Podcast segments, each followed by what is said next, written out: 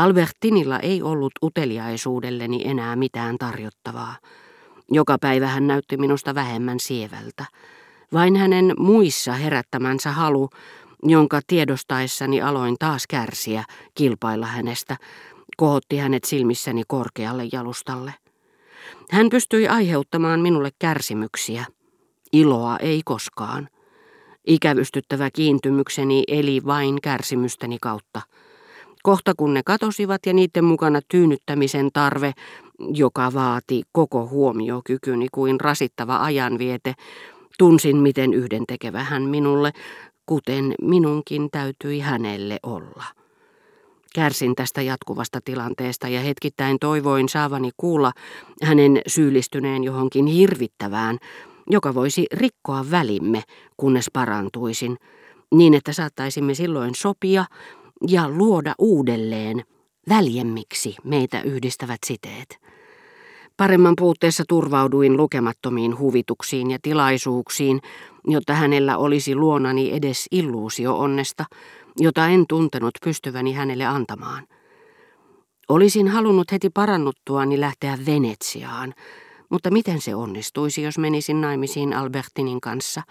Olinhan niin mustasukkainen, että Pariisissakin, heti kun sain lähdetyksi ulos, lähdin Albertinin kanssa. Kotonakin, pysytellessäni sisällä koko iltapäivän, ajatukseni seurasivat häntä retkillään, hahmottelivat kaukana siintävän taivaan rannan, synnyttivät muodostamani keskuksen ympärille hämäräperäisenä häälyvän epätietoisuuden alueen. Albertin voisi mainiosti, ajattelin itsekseni, säästää minulta erontuskat, jos hän kerrankin näillä retkillään, todetessaan etten enää puhukaan avioliitosta, päättäisi olla palaamatta ja lähtisi tätinsä luo, ilman että minun tarvitsisi hyvästellä häntä. Sydämeni oli haavansa arpeutuessa ruvennut erkaantumaan ystävättäreni sydämestä. Saatoin mielikuvituksessani siirtää hänet kauemmaksi, pois luotani tuskaa tuntematta. Ilmeisesti jostakusta toisesta tulisi hänen puolisonsa minun sijastani, ja vapaana hänellä varmaan olisi noita seikkailuja, jotka käänsivät mieltäni.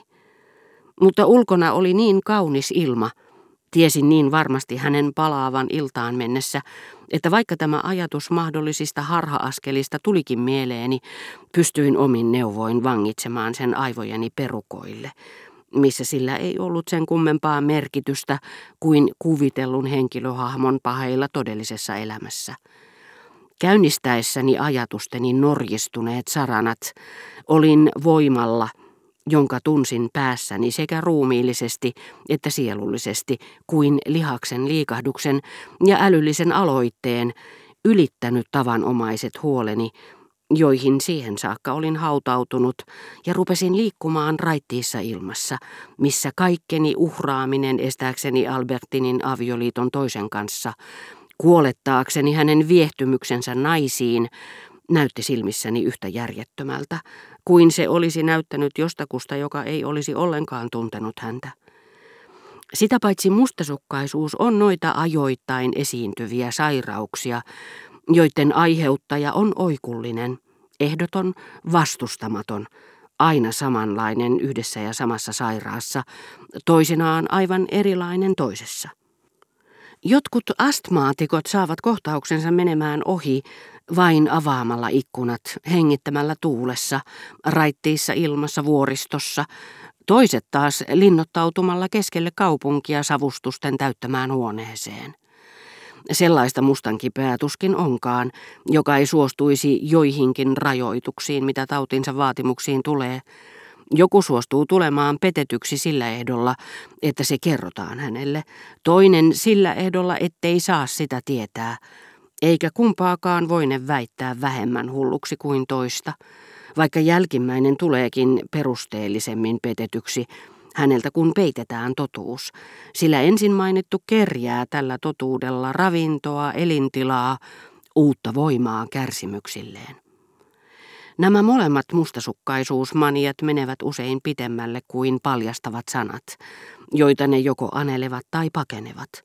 Jotkut ovat mustankipeitä vain miehille, joita heidän rakastajattarensa tapailee kaukana heistä, mutta sallivat tämän antautua toiselle, mikäli se tapahtuu heidän suostumuksellaan, heidän lähettyvillään ja ellei nyt aivan heidän nähtensä, niin ainakin heidän kattonsa alla. Näin tapahtuu aika usein nuoreen naiseen rakastuneiden vanhusten keskuudessa. He tuntevat, miten vaikeata on miellyttää, joskus mahdotonta edes tyydyttää tätä, mutta sen sijaan, että antaisivat pettää itseään, he päästävät mieluummin kotiinsa viereiseen huoneeseen miehen, jolta eivät usko rakastajattarensa saavan huonoja neuvoja, nautintoja kyllä. Jotkut toiset päinvastoin eivät anna rakastajattarensa lähteä hetkeksikään yksin ulos kaupungissa, jonka tuntevat.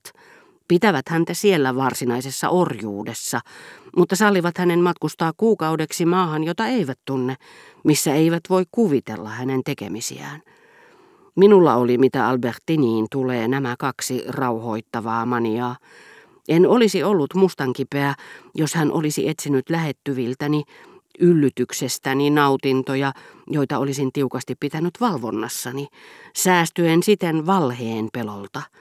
Saattaa olla, etten olisi ollut siinäkään tapauksessa, että hän olisi lähtenyt sen verran vieraaseen ja kaukaiseen maahan, etten voisi kuvitella, eikä minulla toisaalta olisi mahdollisuutta sen paremmin kuin kiusaustakaan tuntea hänen elintapojaan. Kummassakin tapauksessa tieto tai tietämättömyys, yhtä totaalisia molemmat, hälventäisivät epäilykseni. Hämärtyvä päivä siirsi minut muistoissa vanhaan tuttuun raikkaaseen ilmapiiriin, jota hengitin yhtä nautinnollisesti kuin Orfeus Elysionin kenttien hienon hienoa, tämän maan päällä tuntematonta ilmaa. Mutta päivä oli jo päättymäisillään ja illan ikävä valtasi mieleni. Katsahdin koneellisesti seinäkelloon nähdäkseni, kuinka monen tunnin kuluttua Albertin palaisi, ja huomasin, että minulla oli vielä aikaa pukeutua ja laskeutua kysymään talon omistajattarelta, Germantin herttuattarelta, hänen mielipidettään tietyistä sievistä asusteista, jotka halusin lahjoittaa ystävättärelleni. Joskus tapasin herttuattaren pihalla hänen lähtiessään ostoksille jalan, huonollakin ilmalla, turkki yllä ja litteä hattu päässään. Tiesin kyllä, että monista älykkäistä ihmisistä hän oli joku rouvas henkilö vain, sillä Germantin herttuattaren nimi ei merkitse mitään nyt, kun ei enää ole herttua eikä ruhtinaskuntia, mutta olin omaksunut toisenlaisen näkökannan nauttiessani seuduista ja ihmisistä. Mielestäni tämä Turkkiin sonnustautunut, huonoa säätä uhmaava nainen kantoi mukanaan kaikkien niiden maitten nimiä, joiden herttuatar, ruhtinatar, varakreivitar hän oli, samoin kuin jonkin pääoven kamanaan veistetyt henkilöhahmot pitävät kädessään rakentamaansa kirkkoa tai puolustamaansa kaupunkia. Mutta vain hengen silmin pystyin näkemään nämä linnat, nämä metsät, Turkkiin verhoutuneen naisen, kuninkaan serkun vasemmassa kädessä. Ruumiilliset silmäni erottivat siinä sadeilman uhatessa vain sateenvarjon, jolla herttuatar ei epäröinyt varustautua. Paras olla varovainen, mistä sen koskaan tietää, vaikka olisin kaukanakin, ja ajurin pyytämä hinta minulle liian kallis.